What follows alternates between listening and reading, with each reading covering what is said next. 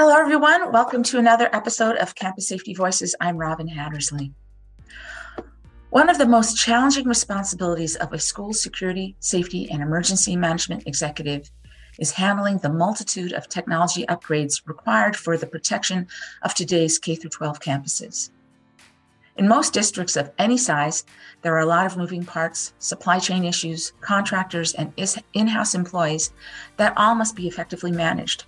But how do you actually do that? To find out, I spoke with Danielle Stevens, who is District Safety Manager for Lake Zurich CUSD 95. Danielle, who is also one of this year's K 12 Director of the Year finalists, completed 90% of a 2019 outside security assessments recommendations for school safety and security improvements. The, re- the remaining 10% of upgrades are currently being evaluated or underway. In our interview, Danielle tells us how she prioritized the assessment's recommendations, how she managed the school district employees and contractors who completed the upgrades, and how she's tackling the projects that remain. She also provides some sage advice to other school security directors on how to effectively manage, manage system upgrades. So, with that, here's my interview with Danielle Stevens. Enjoy the show. Be sure to subscribe to Campus Safety's YouTube channel and like or leave a comment on our videos or subscribe to our Campus Safety Voices podcast on Apple and Spotify and leave a review.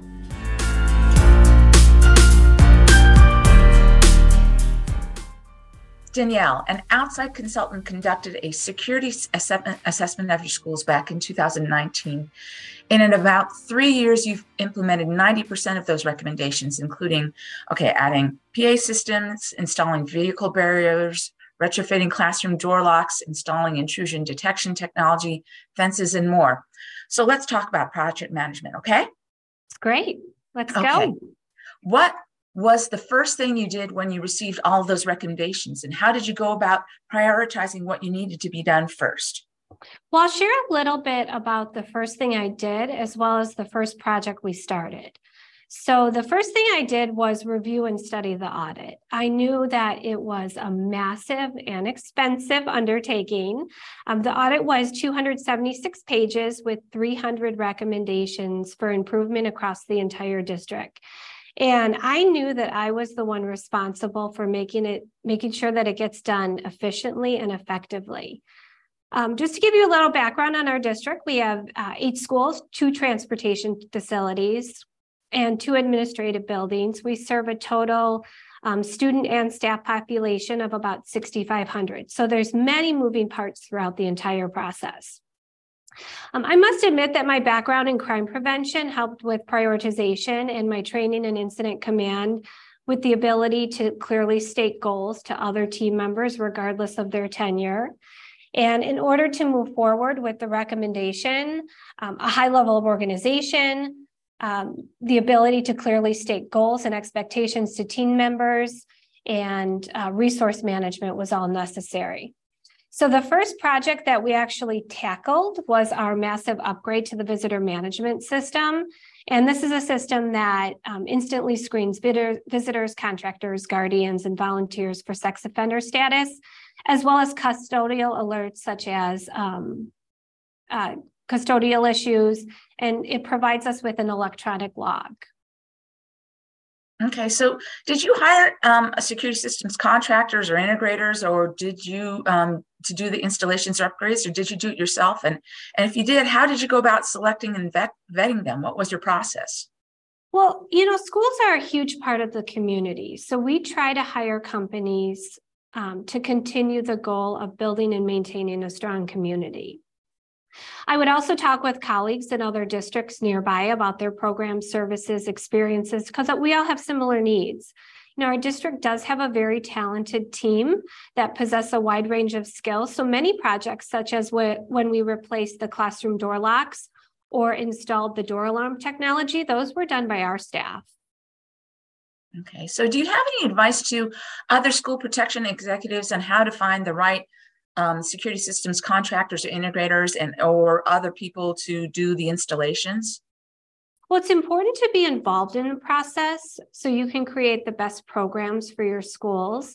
I would recommend visiting other districts that have products you're interested in, learn about the features, what they like, what they don't like, and also include police and fire. And if you have a district safety team, include all these groups in discussions and conversations.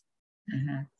Now, you said that you had some employees, district employees, um, complete some of the upgrades. So, do you have any suggestions on how to effectively manage their work?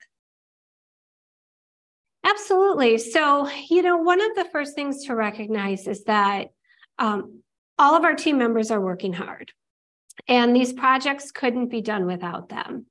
So there's several things we did that worked really well. Um, we had a core team that we put together. It was a group of four. It was the assistant superintendent of student services, uh, assistant superintendent of business and operations, the director of facilities, and myself. And then we pulled in the IT director as needed. So this core team was really the one who was working with, um, you know, prioritizations, um, helping keep the project on track.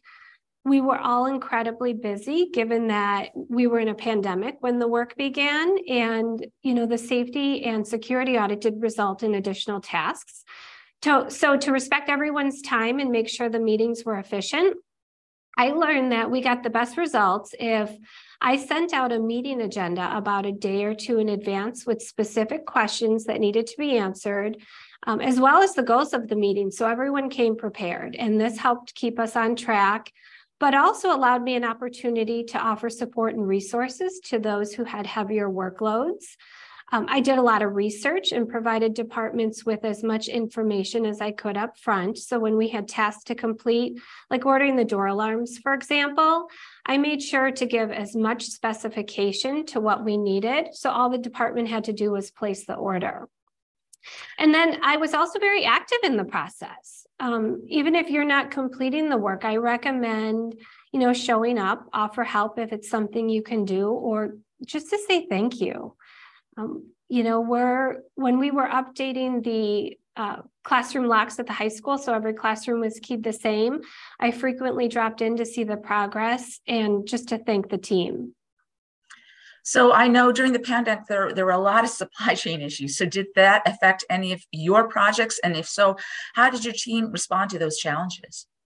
Well, if the pandemic taught us anything, it's that we have to be flexible uh, with everything, really. So, if a product wasn't available, we tried to find a comparable one, and this happened with our security cameras. We also had to be really creative, and I enlisted the help of those around me for possible solutions. And this was the case with our two way radios. You know, we needed more radios because some of our schools had different needs in their classrooms and we had a 20 week back order. Oh my. So we we started thinking, you know, I I lent out all the spare radios that I had. Um, we had some of our secretaries using the base radios at their desks, so their portable radios could be in the classrooms.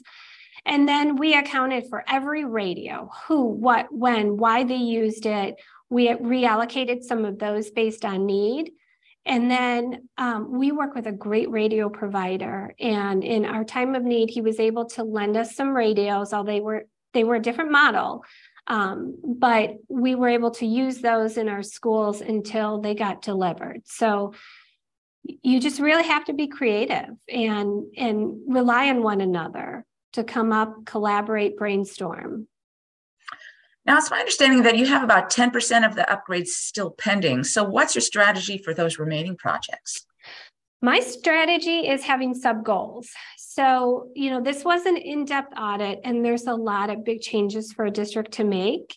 And big changes cost a lot of money. So um, we had to balance prioritizing safety and budget and make sure all the low cost and high safety items were done.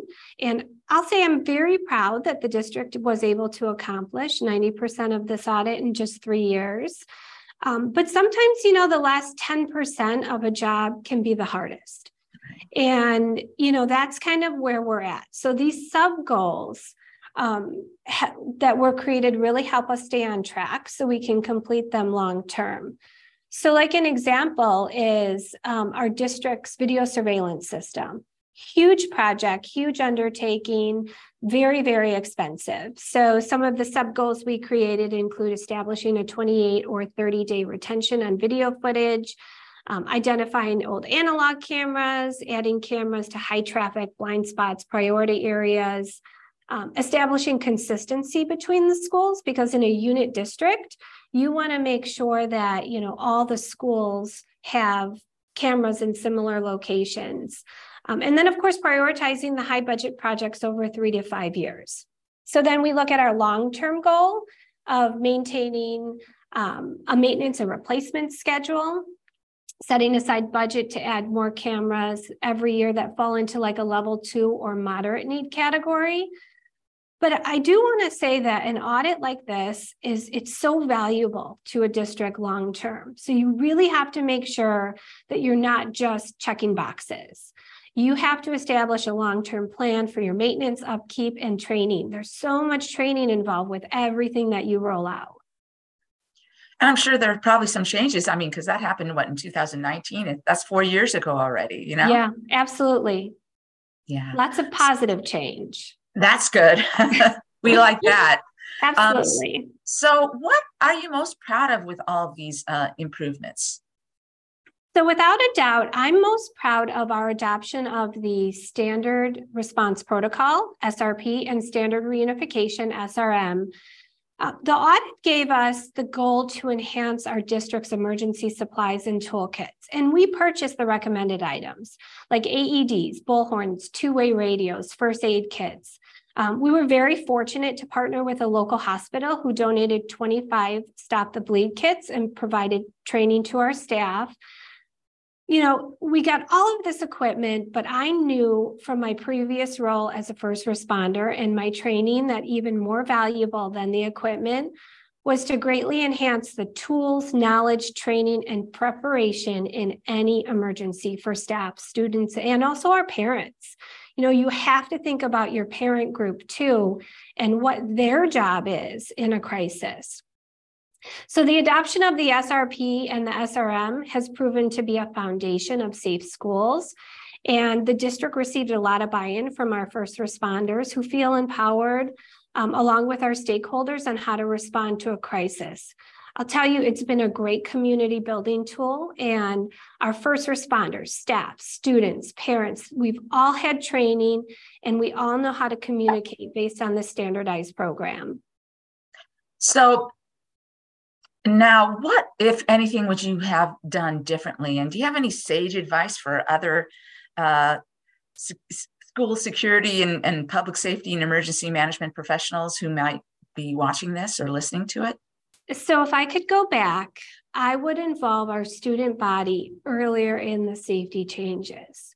So, I started this job during the pandemic, and the students came back with many changes resulting from COVID rules, um, but also from safety and security upgrades. You know, we rolled out a custom ID um, lanyard, we had restrictions on entry and exit points, and these changes were really hard for students. And I have to say, I am so proud of the advocates that our district is helping to create.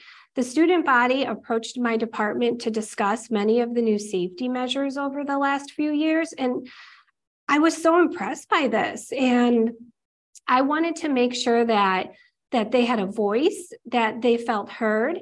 And I took this very seriously. And we offered multiple platforms for students to voice their opinions and concerns. And the conversations were so productive. We added student advisors to our school safety teams. Um, we are now going to host a yearly student safety forum so administrators have the opportunity to explain the purpose behind the safety measures, but allow them to ask questions because they have a lot of questions.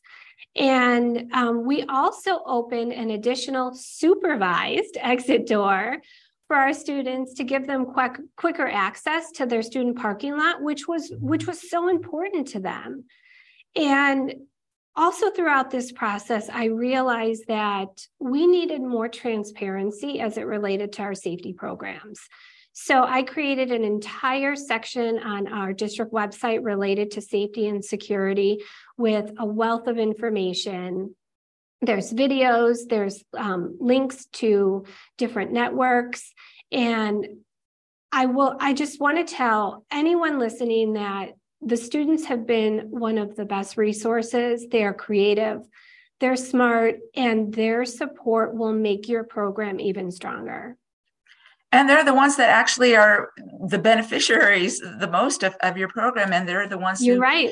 have the most knowledge on the ground, right? Absolutely. Yeah, yeah. Well, Danielle, thank you so much. It's really been a pleasure talking with you. Thank you for having me today. It's been a great opportunity.